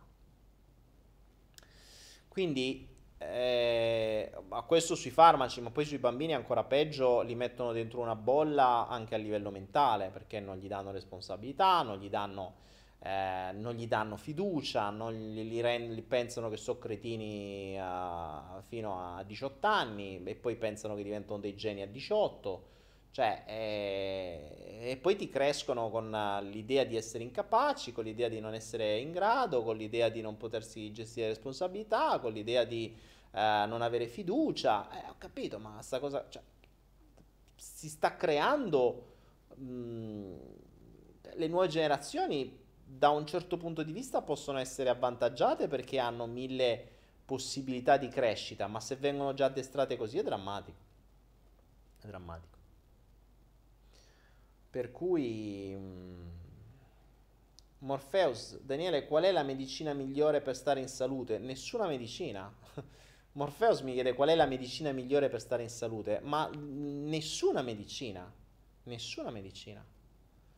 Eh, adesso sto facendo delle ricerche, non certo su medicine, eh, in realtà sto cercando di non usare nessun tipo di integrazione, ma purtroppo è impossibile perché siamo conciati male, voi siete ancora più conciati male di qua, perché in Italia siete veramente messi male. Poi vi, quando, riusci, quando avrò più chiare le idee vi farò un corso su questo e sarà molto complicato. Per cui mh, mm, Morpheus, la medicina per non ammalarsi è, mm, è il rafforzare il tuo sistema immunitario e non indebolirlo. Il che vuol dire, il che vuol dire Rafforzare il tuo sistema immunitario vuol dire, cioè, o meglio, no, già non indebolirlo sarebbe una gran cosa. Non indebolirlo vuol dire mangiare bene, vuol dire non usare droghe, non usare fumo, non usare alcol e soprattutto avere meno stress possibile. Te la ricordi la storia della pace interiore del flow 135 e 136? Ecco, quello ti aiuta al sistema immunitario. Quando ero stressato ero costantemente malato. Cioè io a 30 anni a, tra 20 e 30 anni ero costantemente malato. C'avevo di tutto, gastriti, uh, mal di testa non finire, mm, problemi vari. Ce, ce n'avevo veramente una, una settimana. Tra 20 e 30 anni. Mollato tutto, cambiato completamente le mie idee, spostato completamente il mio focus. Tra 30 e 40 mi sono più ammalato. Cioè io oggi, oggi a livello di salute sono molto più sano di quando avevo 24 anni. Questo che vuol dire? Che non conta l'età, conta quello che fai. Lì mi, tru- mi nutrivo malissimo, mi nutrivo, mangiavo malissimo, ma merda la mattina e la sera, bevevo male, c'è Coca-Cola, eh, zuccheri a non finire, mangiavo cereali, mangiavo di tutto di più e soprattutto ero stressato a morte. Oggi mangio bene, quasi niente, bevo bene, acqua, ne bevo, anzi, ne beviamo pure là, dove sta? Beviamoci la nostra acqua idrogenata, acqua, ne bevo quanta, quanta, ne, quanta ne ho necessità e bevo pure questa della mia brava bottiglina idrogenata che trovate anche su Anaera, la bottiglia H2, che tra l'altro è anche acqua migliore perché viene potenziata. E, ehm, e soprattutto non sono stressato. Ho detto il concetto di pace interiore, no? Solo che la pace interiore non è una roba, non è una roba che si sa gestire. Perché nella pace, come vi ho detto nel Flow 136, se non l'avete visto guardatelo, eh, nella pace vengono fuori i mostri. Ed è un attimo, eh. Cioè, ne ho esperienza tutti i giorni. È sempre più veloce porta una persona in uno stato di pace senza i continui intrattenimenti, le continue, eh, le continue, mh, mm, i continui finti bisogni, eh, gli affaccendamenti, tutto quello che la società moderna ci propina e ci propaganda e la persona va in crisi perché si ritrova di fronte a se stessa. Trovandosi di fronte a se, fronte a se stessa, vengono fuori i mostri. Vengono fuori i mostri. O meglio, si cominciano a sfogliare le cipolle, il, il, i lati della cipolla. Oggi uh, parlavo con una persona che forse mi verrà a trovare e, e, e la, la, mia risposta è stata, guarda, mm, mi diceva, ma guarda, forse mi trattengo 7, 8, 10 giorni. Ho detto, sinceramente, qui se resisti due giorni è tanto. Perché? Perché qua ti annoi. Perché nella pace, se non sai cosa fare nella pace, se non ti dà dopamina la pace, se la, se la lucidità mentale non ti dà piacere, perché non sai cosa fartene nella lucidità mentale, perché non l'hai mai utilizzata, non sai come accedere a quella magia, non sai cosa farci, non, sai, non ne sai potere, non te l'hanno mai insegnato. A scuola non te l'hanno insegnato. E allora cosa fai? Ti annoi? Cercherai subito le fonti di dopamina che hai sempre cercato? Cibo, social, riferimenti, ricerca sesso, solite cose.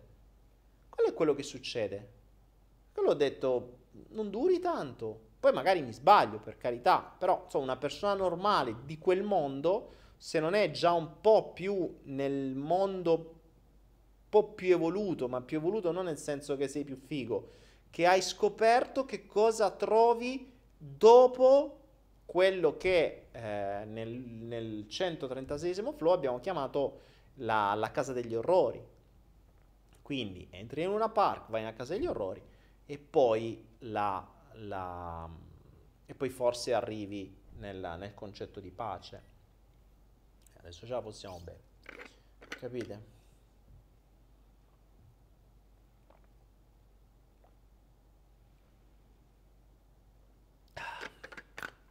buona con tutte le bollicine di idrogeno questo è il um, quindi um, per sintetizzare quello che abbiamo detto fino adesso. Verificate questo è l'esercizio che vi do per oggi. Verificate di tutto quello che fate, di tutto quello che mangiate, di tutto quello che prendete come integrazione, di tutto quello che pensate, di tutto quello di cui siete convinti di ogni azione che eh, fate o che non fate, di ogni direzione che prendete, chiedetevi, è propaganda? Cioè ci credo perché credo in qualcuno che me l'ha detto o ci credo, lo so, perché è una mia conoscenza data da una mia vera esperienza. Da una mia vera esperienza, e attenzione, da una mia vera esperienza non vuol dire da una mia ricerca di conferma della propaganda, perché ricordiamoci che abbiamo il sistema dell'ego che cercherà di non farci sentire degli idioti e, di ricer- e ricercherà soltanto le informazioni che gli faranno comodo per confermarsi le sue scelte. Bisogna usare il metodo scientifico. Il metodo scientifico è libero da condizionamenti. Devi sentire le varie campane, prendere tutto il materiale e poi farti le tue ricerche. Lo so, non è facile. Però almeno diventate consapevoli che se non fate ricerche state usando e state vivendo una vita credendo a della propaganda e non a della conoscenza. Questo è fondamentale.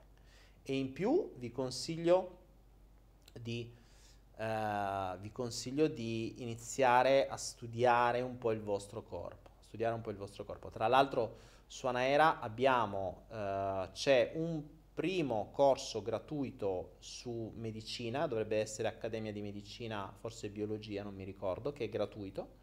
E poi ci sono tutta una serie di moduli che sono quelli più o meno del primo anno di università di, di, di, di medicina, uh, dove potete imparare tutta una serie di cose riguardo la medicina ed è una cosa che tra l'altro devo fare anch'io, adesso sto leggendo vari libri ma quando mi serve ci sono i vari argomenti, c'è biologia, c'è... Uh, ma come lo ricordo. Insomma, tutti i vari argomenti che fanno parte del primo anno e che spiegano un po' come funzionano tutte le varie parti del, del corpo. Uh, vediamo. Jonathan dice: Io ho deciso di ascoltare le informazioni che mi danno fastidio. Ma Jonathan è un buon inizio. È un buon inizio perché già il fatto che ti danno fastidio, probabilmente c'è qualche motivo.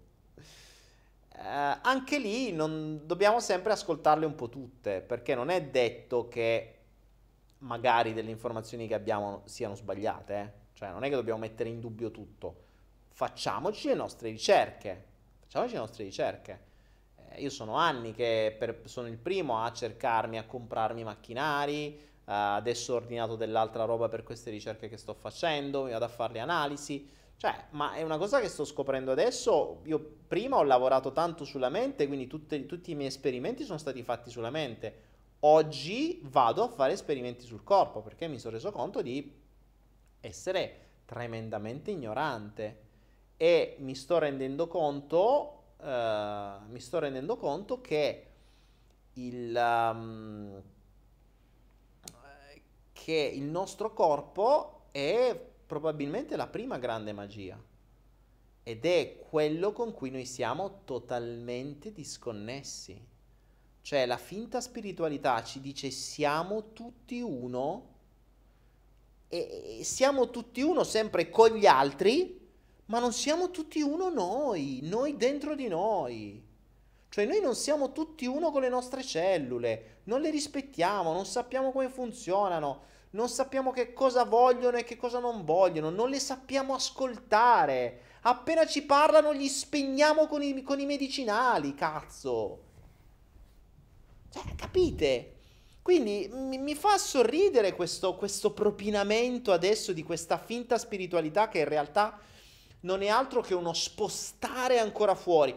Gli altri sono tutti collegati a te. Ma prima di arrivare agli altri, collegati col tuo corpo. Quando ti viene un mal di stomaco, ti riesci a collegare a diventare un tutt'uno col tuo mal di stomaco per capire che cacchio ti sta dicendo?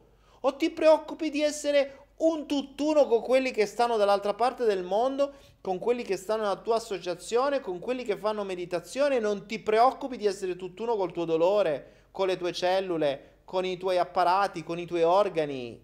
Ragazzi, arriviamo alla base. Cioè, davvero, prima di andare oltre e soprattutto andare fuori di noi, cazzo, stiamo dentro.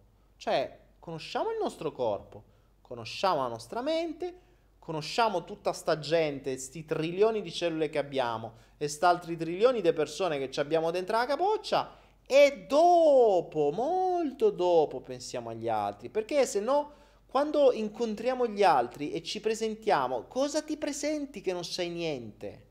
Che non sai né come sei fatto dentro, né chi c'hai dentro qua che c'è le vocine che ti parlano e non sai manco come si chiamano e chi so? Che ti presenti? Per forza che poi ti devi presentare con quello che mangi. Ciao, sono vegano. Eh, ho capito. È l'unica cosa che conosci, quello che mangi.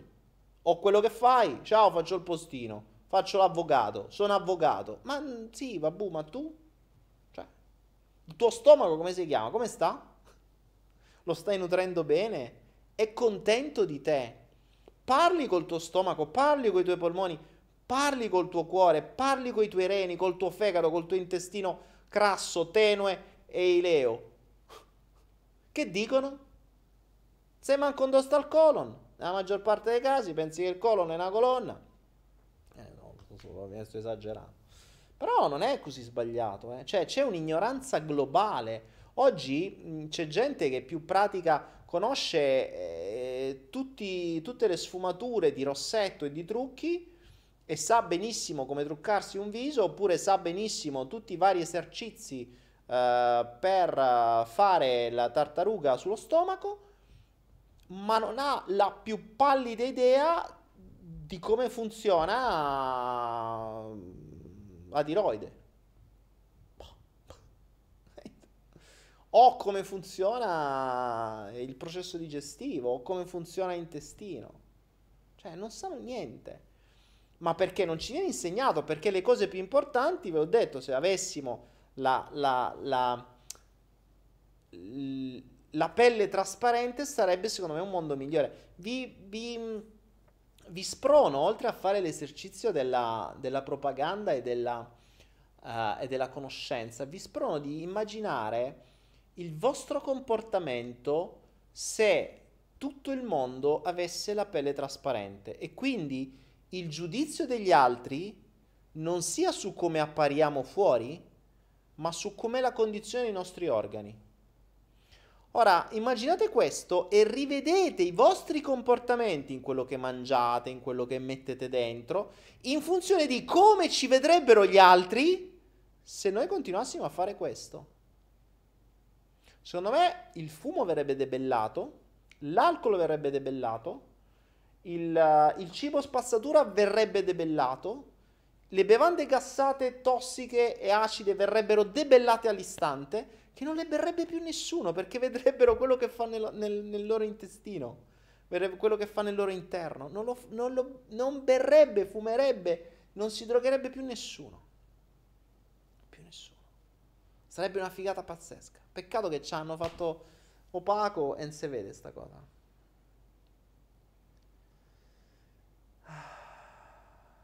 Penso un po', Laura dice, ah, qui in UK... In... oh, grande Laura.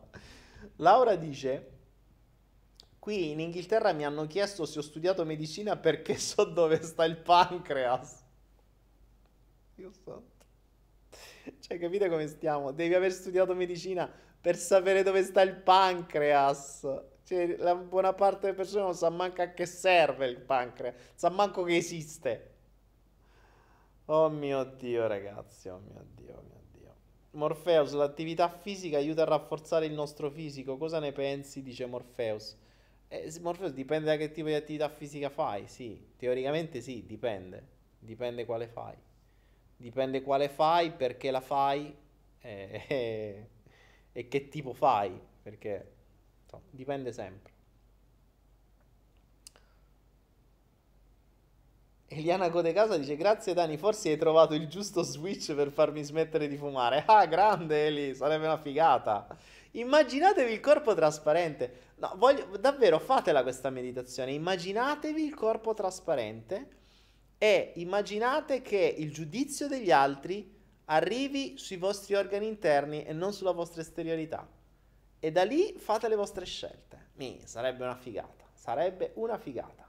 E tra l'altro sarebbe anche bello perché la scelta delle persone non sarebbe più in base all'estetica esterna, ma in base alla funzionalità degli organi interni. Quindi si andrebbe a scegliere una persona perché sana, non perché figa. Capite? Anche, se, anche perché nel, da un punto di vista evolutivo, cioè se vogliamo evolvere la specie, che è teoricamente il bisogno per eccellenza, la cosa più logica è creare coppie sane che danno cuccioli sani, non coppie fighe che danno cuccioli fighi. Cioè, la logica dovrebbe essere questo, eh? questa. Infatti, non a caso in natura il capobranco, che è quello che poi ha accesso privilegiato alle femmine, quindi è quello che teoricamente ingravida di più, perché? Perché?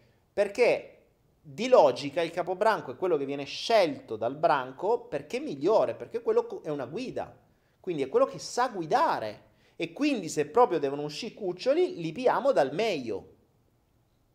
Questa è la logica evolutiva. Eh? Quindi si sceglie non perché è più figo, ma perché è migliore. Ma è migliore non perché c'è il Rolex al polso o il BMW sotto al culo, ma perché ha dimostrato di essere in grado di guidare meglio l'intero branco, quindi di fare, il, di, di perseguire l'obiettivo di branco, non di fregra, fregarsene del, degli altri e cercare di incassare quanto più possibile per potersi comprare l'orologio o, o per fare il figo con, con il BMW. Ok? Invece oggi eh, è, è, l'opposto, cioè il giudizio è su quello che hai, su come sei esteriormente e dentro non gliene frega niente a nessuno. E infatti, tra l'altro, vediamo come aumentano le malattie dei bambini, aumentano un sacco di altre cose. Ah. La dieta senza muco è bellissimo, come spiega molto bene questi concetti. Sì, Morpheus, assolutamente. La dieta senza muco è tra i testi di Eret. Uh, se volete leggere qualcosa di interessante per farvi una prima idea, come al solito, da testare, eh, i, libri, i testi di Eret non sono per niente male. Mm, Eret mi ha, mm, quindi la dieta senza muco, il digiuno, non mi ricordo come si chiama, purtroppo non ce l'abbiamo su Naira eh, la dieta senza muco non è male. Eret aveva compreso che il muco è uno dei problemi più grandi del nostro fisico e eh, uno dei suoi consigli è l'assoluta abolizione dei cereali, cioè, o meglio, dei collanti, di tutto ciò che fa colla. Eh, ricordatevi un po' Perché i collanti? Perché i collanti appunto si attaccano e quindi non permettono a tutto ciò che noi mangiamo di fluire, di uscire, quindi resta incastrato all'interno dei vari posti della digestione a volte per anni. Indovinate un po' che cosa succede quando una cosa, un cibo rimane incastrato per anni all'interno di un posto, già dopo tre giorni marcisce e poi ci si trovano i vermi nei, nell'intestino. E i collanti, indovinate un po' qual è il collante per eccellenza? A scuola probabilmente molti di noi hanno fatto l'esperienza di creare la colla con acqua e farina. Beh, ricordate quando da piccoli a scuola ci facevano fare la colla con acqua e farina? Eh. Indovinate oggi un po' in Occidente e soprattutto in Italia la base del cibo come è fatta? La pizza come si fa? Acqua e farina. La pasta come si fa? Acqua e farina. I cornetti come si fanno? Acqua e farina. Mangiate colla. Colla. Mettetevi il, il coso, il bostic è uguale. Quanta non mangiata io e per il motivo per cui non la tocco più, non tocco più niente, cioè zero, zero, zero, zero. E vedete come cambiano le cose. Mamma mia. Sara Femeri dice Daniele cosa pensi della donazione degli organi dopo la morte? Sara ne avevo parlato uh, ne avevo parlato in uno dei flow precedenti eh, eviterei pesantemente eviterei pesantemente la donazione degli organi perché c'è un mercato dietro che è schifosissimo e perché l'organo lo puoi donare soltanto se sei ancora vivo e quindi sai, mh, se c'è qualcuno che paga sul mercato nero e tu sei un po' di là, un po' di qua, mh, sai, sai come in mer- in un mondo dove il dio denaro è il dio più importante e dove c'è un mercato di vendita di organi sconfinato, che ovviamente non ti dicono, ma c'è in tutto il mondo io ci penserei un attimo, due volte prima di, di dare la, la donazione degli organi. Poi per carità, molti saranno in buona fede, però se, se dovessi capitare mh, quando c'è qualcuno che paga e quello che serve, sai, eviterei. Eviterei. Uh,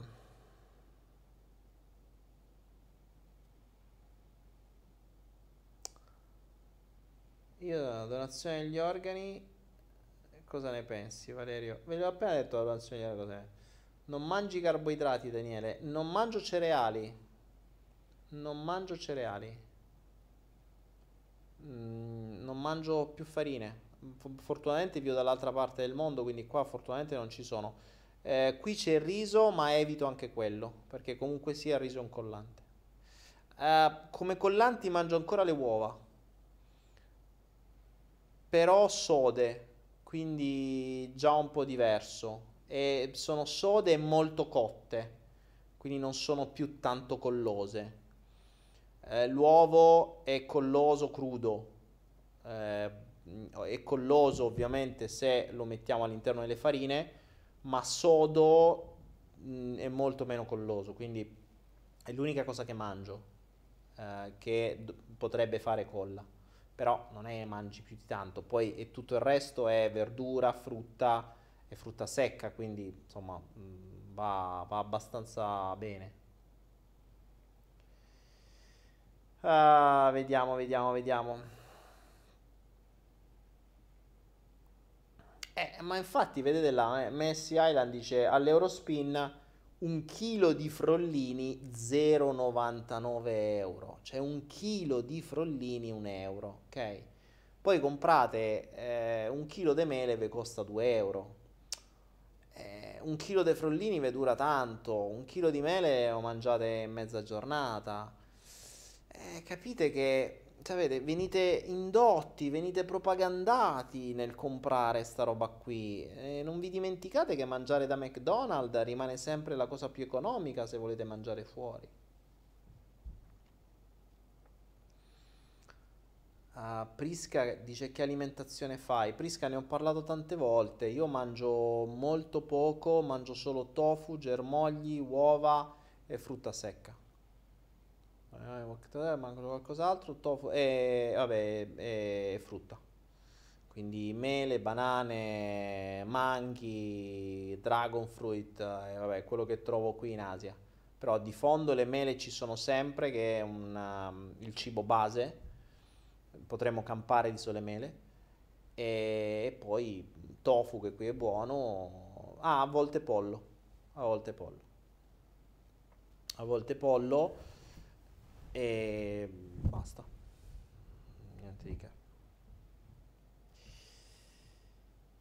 Luse dice Daniele ti arrabbi tu, ma è, mm, molto difficile. E se qualcosa mi facesse arrabbiare avrei trovato qualcosa su cui dovrei lavorare. Adesso sono in, uh, in, un momento di purgatorio, no? Perché sono in un passaggio tra una vita e l'altra. I passaggi sono sempre un po' un casino perché devo... Sapete che mh, mm, chi mi segue sono la mia quattordicesima vita in questa vita. Il mio quattordicesimo cambio epocale, quindi è, è terminato una, una parte, è cambiato tutto come al solito eh, adesso entro nella nuova, però ci sono ancora gli strascichi della vecchia, quindi mh, devo chiudere determinate cose e, e, sto passando nella nuova. Come al solito, quando c'è un passaggio a nuova vita, eh, io ormai sono consapevole, nel, nel, mio caso ci sono sempre grosse perdite, sia eh, finanziarie, sia emotive, eh, sia di costi, sia di danni, e per cui, insomma, vabbè per la serie calcolo le perdite, recupero quello che posso recuperare, chiudo il chiudibile e, e, e passo in quella nuova. Eh, per cui in questo passaggio alcune emozioni stantie ci sono perché ci sono cose magari di cui mh, avresti potuto fare in maniera diversa, uh, di cui potresti sentirti in colpa, di cui potresti, uh, potrebbe dispiacerti, insomma ci sono un po' di emozioni negative. Rabbia no, perché la rabbia, non, la rabbia è uno dei sentimenti veramente più stupidi, cioè non ha proprio senso, non ha proprio senso. Più che altro è mh, compassione in alcuni casi, uh, dispiacere, insomma cose del genere.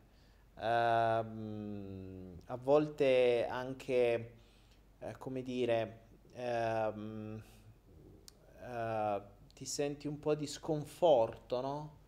Cioè, per la serie ti cascano un po' le balle. cioè, ti viene proprio lo sconforto. Mariana, ciao, grazie. Grazie. Luse dice come fai, come lo sai che è la quattordicesima vita? No, Luse è quattordicesima vita in questa vita, eh? cioè sono 14 volte che io cambio tutto nella mia vita. No, nelle, se parliamo di vite passate, uff, cioè siamo oltre 4.000 spicci, quindi non sto parlando di questo. Mm, quanti anni è durata quella precedente? Eh, 3-4 anni. 3-4 anni. 3-4 anni quando credevo che eh, si stava stabilizzando, quindi quando credevo fosse l'ultima, niente, saltato tutto, calcio nel culo, via. È tipo onda del mare che passa, dice aspetta, cos'è che hai fatto? Hai finito il castellino, hai costruito il castello, bravo, non ti sei reso conto che hai costruito un castello di sabbia sulla spiaggia, arriva l'onda, via, pialla tutto e ricomincia da capo, vabbè un po' tiro del culo, no? Perché eh, fa tutto quel lavoro, poi arriva la prima onda, puff, e butta via tutto. E eh, vabbè, eh, no. fa parte del gioco, se costruisci i castelli sulla sabbia... Eh. Cioè non bisogna costruirli in aria i castelli, non li devi costruire sulla sabbia, li devi, dovresti costruire sul cemento probabilmente. Adesso vediamo questa nuova di costruire sul cemento. Vediamo, vediamo. Valerio Ierardi dice sono diventato un assaggiatore di acqua, Daniele mannaggia a te 4,5 litri al giorno. Wow, grande 4,5 litri al giorno. 4,5 litri al giorno è, è tanto, eh.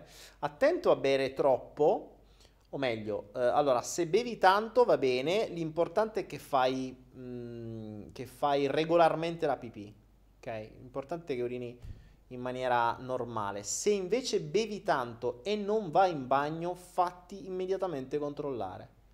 Fatti immediatamente controllare perché potresti assorbirli nei polmoni, il che non è per niente, se l'acqua ti va nei polmoni è un casino. Quindi attenzione quando bevete troppo e non andate tanto in bagno. Questo è, è un segnale fondamentale. Sara Feneri manca poco e cambio anch'io. Mi sto attivamente organizzando. Sara, io ti aspetto qua. Quando mi vieni a trovare? Come mi hai detto tu, quando io vengo da te, la, la stanza il pitale c'è, come dico io, se vieni da me, stanza il pitale c'è. Ti facciamo uno scambio, un, un coach surfing. Quando vengo da te, vengo io, quando vieni da me. Sara, Sara. E Daniele, che, che consigli ci, che esami ci consigli di fare? Eh, non vi consiglio ancora niente, datemi tempo di... Sto studiando, ragazzi. Purtroppo, ragazzi, lo studio non è una roba così, cioè dimenticatevi il tutto e subito. La ricerca non è una roba di 5 minuti. Cioè, sto, sto lavorando su sta roba qui da un mese, sono ancora all'inizio. Sono ancora all'inizio. Cioè, sono ancora nella raccolta delle informazioni, adesso nella raccolta dei partner devo capire innanzitutto qui dove sto, che non è per niente facile, che in un villaggio di pescatori manco l'inglese conoscono, per cui sto cercando di capire come, dove e perché poter fare queste cose. Eh, venerdì avrò l'altro incontro, vedremo che cosa mi dicono e cercherò di fare questa cosa qui. Sto facendo una raccolta di informazioni e appena saprò vi saprò dire mm, grazie Gabriella ma vi dico già, ragazzi, cioè, allora io sinceramente, ora, se qualcuno volesse, a me non dispiacerebbe, però, mh, mm, cioè, non è... Eh, io sto iniziando le sperimentazioni in una determinata maniera, ok? Su cose che potrebbero aiutare sia le malattie autoimmuni, ma soprattutto aiutano noi di fondo, perché c'è una, una questione di base che distrugge completamente il nostro sistema immunitario e che il sistema ha fatto di tutto per impostarla e soprattutto per nasconderci determinate cose. Ora, quando come al solito vai a cercare determinate robe, vai a mettere mani su determinate cose, trovi un mondo che ti si apre, compreso anche articoli scientifici, tutto di più, che però va testato. Ora, questi test, se qualcuno volesse farli con me, lo potremmo anche fare, perché potremmo anche avere un riferimento non soltanto sul mio, ma vi dico già che soltanto per iniziare, secondo me, bisogna mettersi in mano quelle 300-400 euro solo per iniziare, solo per iniziare tra analisi, che bisognerà farne più di uno, eh, roba poi da prendere che vi dovrei mandare, adesso sto cercando di prendere gli accordi con le aziende, quelle buone, almeno quelle che ho selezionato in base a determinate logiche, e poi però bisogna fare i test, cioè bisogna avere un esame iniziale, un esame finale, cioè un esame intermedio, un esame finale, che dureranno 2-4 mesi almeno, e soprattutto poi bisogna regolarsi anche con tutto il resto. Quindi non è che fai questo, eh, cioè bisogna avere uno screening di quello che si fa, di quello che si mangia, del, di, del, degli stati di stress, perché stesso, uno, uno, stesso mh, protocollo su di me potrebbe funzionare in una maniera, su altri potrebbe funzionare in un'altra, perché io magari ho molto meno stress o perché ho un'alimentazione completamente diversa. Quindi, cioè, se bisogna fare degli, degli esperimenti, bisogna farli fatti bene se qualcuno volesse farli, possiamo, possiamo iniziarli a fare. Cioè, io lo farò per me, vi dico che cosa sto facendo io, dovreste trovarvi determinate analisi da fare, eh, dovrei farvi arrivare determinati tipi di, di, di sostanze, de, de, dei test, insomma, tutta una serie di cose che adesso sto ammucchiando e, e, e sto iniziando i test io. Se qualcuno vuole, certo è per la vostra salute, sì. Eh, è costoso? Sì. Eh, sì, cioè costoso, sì, costa eh, quanto due o tre serate al ristorante fatte bene, però eh, mi rendo conto che per molta gente è molto più importante andare in vacanza o sputtanarseli in minchiate o rifarsi le tette piuttosto che eh, andarsi, a fare, andarsi a fare dei test su se stessi per, la, per il proprio miglioramento. Quindi se... Mh, se qualcuno fosse interessato fatemi sapere, scrivetemi a info chiocciola danielepenna.com e magari si fa una Skype uh, così dove vi spiego un po' di, di, cose. Poi dopo ci farò un corso su tutto questo, ma dopo, cioè dopo, adesso siamo nella fase di testa. Eh, a me non dispiacerebbe se, se, se, se, lo facessimo in più persone perché avremo più riferimenti, così andrebbero fatti i test, che solo su di me non fa testo, Grazie Daniela Sofia. Ciao Dani. Daniela Sofia era al nostro uh, al, al, lab di Roma. Eri a Roma, Dani? Boh, vabbè. Va bene ragazzi, sono le dieci e mezza, sono le dieci e mezza. Virginia Grozio, no, no, non fa male, no, assolutamente, sono, eh, saranno una base di analisi del sangue che bisognerà fare eh, e dovrete farle dalle vostre parti con determinate analisi e, e poi in base a quelle bisognerà prendere determinate sostanze che poi sono fondamentalmente integratori, più o meno integratori che sono ormoni, e, e avere un determinato stile quindi insomma ritestarsi periodicamente, mh, elimina- evitare determinati cibi, insomma tutta una serie di cose.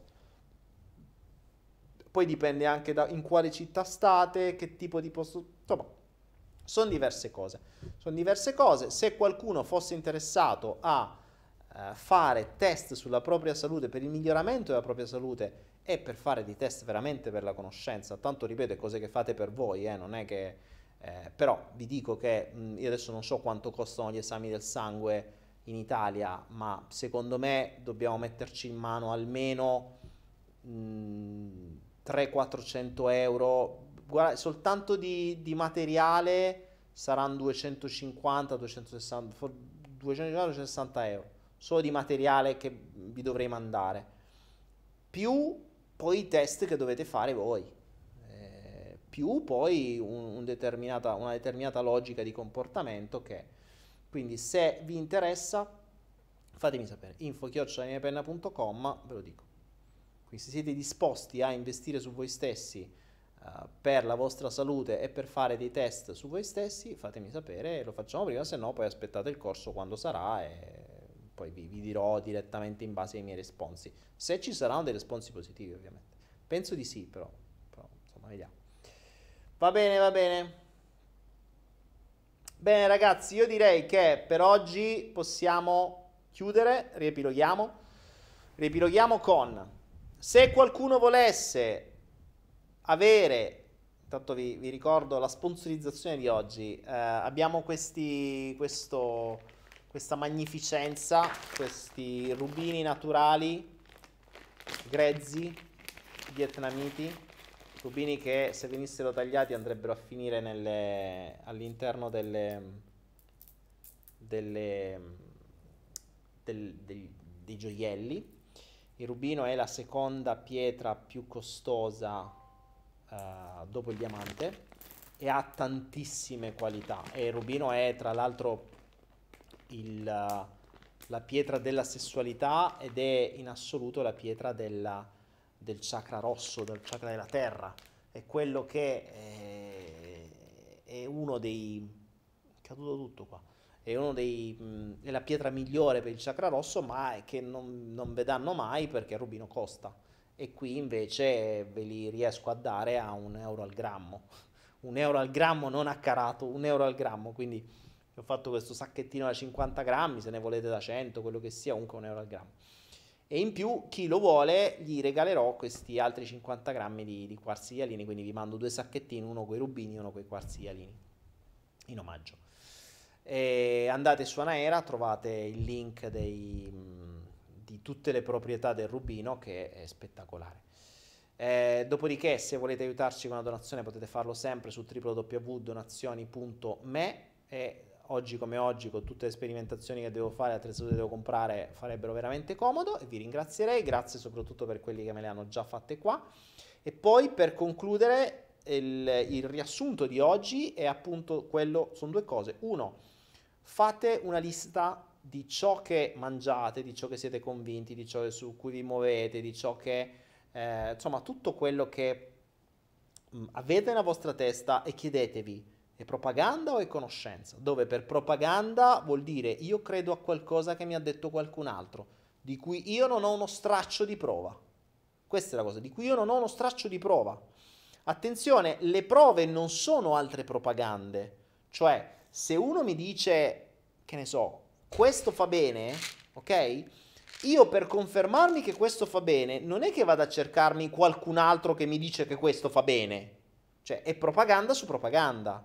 Io per sapere se questo fa bene, vedo questo cos'è che fa, fa eh, mi purifica dai metalli pesanti, perfetto. Esame del capello, vedo quanti metalli pesanti ho, vedo qual è la percentuale, prendo questi qua in una determinata dose in base ai miei studi, lo faccio per 2-3 mesi, rifaccio l'esame del capello. Si sono abbassati i metalli pesanti? Oh, funziona. Ok? Così funziona il metodo scientifico. Quindi ricordiamoci, la propaganda non viene confermata da altra propaganda, ma viene confermata dalla ricerca nostra personale. Ricerca nostra personale, fondamentale. Questo vale su tutto. Dopodiché, l'altro esercizio che vi chiedo di fare è immaginatevi un mondo in cui il nostro corpo è trasparente, cioè dove la nostra pelle è trasparente. E quindi il giudizio dell'altro, dell'altra persona, degli altri, di questi benedetti altri che tanto vengono nominati, non è più dato dalla nostra immagine estetica, da quanto siamo fighi, da quanto siamo truccati, da quanto siamo muscolosi, da quanto siamo, ma dalla, dal, dagli organi interni, da come sono, da come funzionano, da quanto sono puliti, da quanto è pulito il nostro sangue, da quanto funzionano bene i nostri, nostre, mm, i nostri guerrieri, i nostri globuli bianchi, da come, funzio- da come sono belli puliti i nostri polmoni, da come funziona il nostro cuore, da come batte in maniera coerente, da come batte sempre uguale, senza alti e bassi, da come i nostri neuroni si muovono, da come sono connessi, da quante connessioni hanno, da quanta elettricità passa, se si illumina solo una parte o se la usano tutta, se il cervello la usano a destra e a sinistra, se, se, i nostri reni filtrano bene, se il nostro fegato pulisce bene, se il nostro intestino è pulito. Questo è il metodo di giudizio, perché si vedrebbe tutto. Allora, in questo mondo in cui il nostro corpo diventa trasparente e, e, e il, gli altri ci considerano di valore in base alla nostra salute, in base a come i nostri organi appaiono, come faremo? Come vivremmo? Ci preoccuperemmo ancora che abbiamo le tette piccole o il naso storto o ci preoccuperemo che abbiamo i polmoni sporchi e il cuore che batte male? E quindi, co- e quindi come cambierebbero i nostri comportamenti? Continueremmo a intossicarci o inizieremmo a cercare di trovare un modo per ripulirci? o per sistemare il nostro cuore, per togliere lo stress, per farlo battere in maniera migliore, per connettere i nostri emisferi e dargli quante più connessioni possibili, aumentare gli esperimenti, aumentare le conoscenze, eccetera, eccetera, eccetera. Perché è quello che diventa poi il valore, perché il mondo ci giudica così. Il mondo ci dà valore in base a questo e non più in base all'aspetto fisico o, a, o ai muscoli o al trucco o alle maschere compagni. Quindi era, questi erano i due temi fondamentali di questo flow. Vi ringrazio per uh, essere stati presenti con noi, ringrazio per uh, le donazioni che avete fatto, vi ringrazio se avete comprato qualcosa o se comprate qualcosa eh, vi, mh, vi, vi, farò i miei omaggi personali, poi vi aggiungo io qualcosina se, se prendete anche questo. Grazie per le donazioni, grazie per tutto, grazie per gli esercizi e magari giovedì prossimo che ci sarò ci, mi date un po' di risponsi, mi date un po' di risponsi di questi esercizi. E per finire, se qualcuno volesse fare con me questa sperimentazione sulla propria salute, sul proprio potenziamento del sistema immunitario e su tante altre cose che vi spiegherò e che ovviamente ha la possibilità di investire su se stesso, ripeto, non so quanto costeranno gli esami, ma secondo me tutto completo ci vorranno mh, sui 300-400 euro, forse 400 euro come minimo, non so quanto costano gli esami, ma più o meno sì.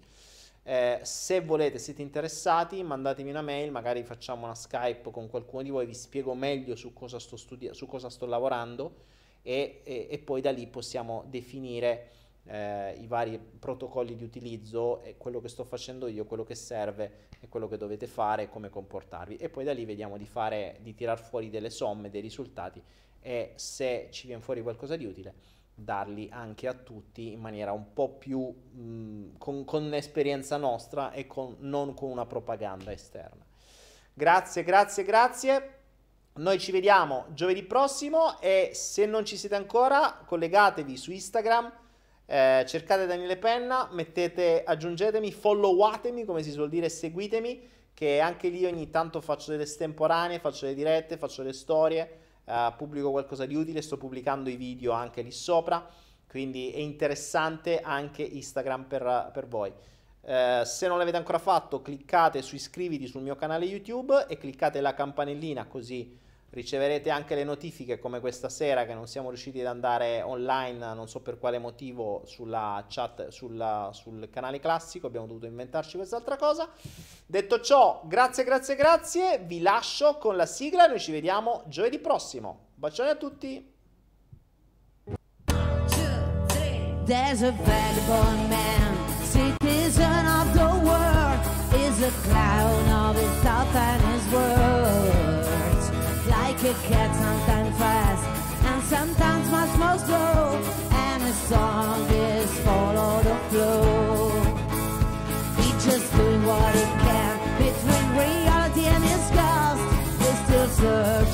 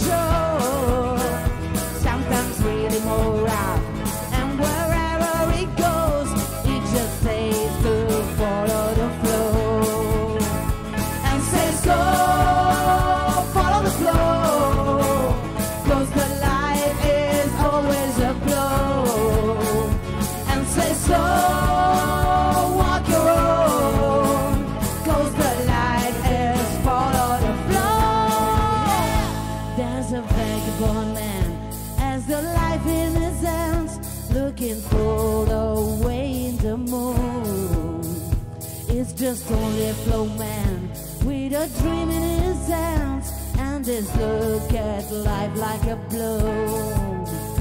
And says go follow the flow.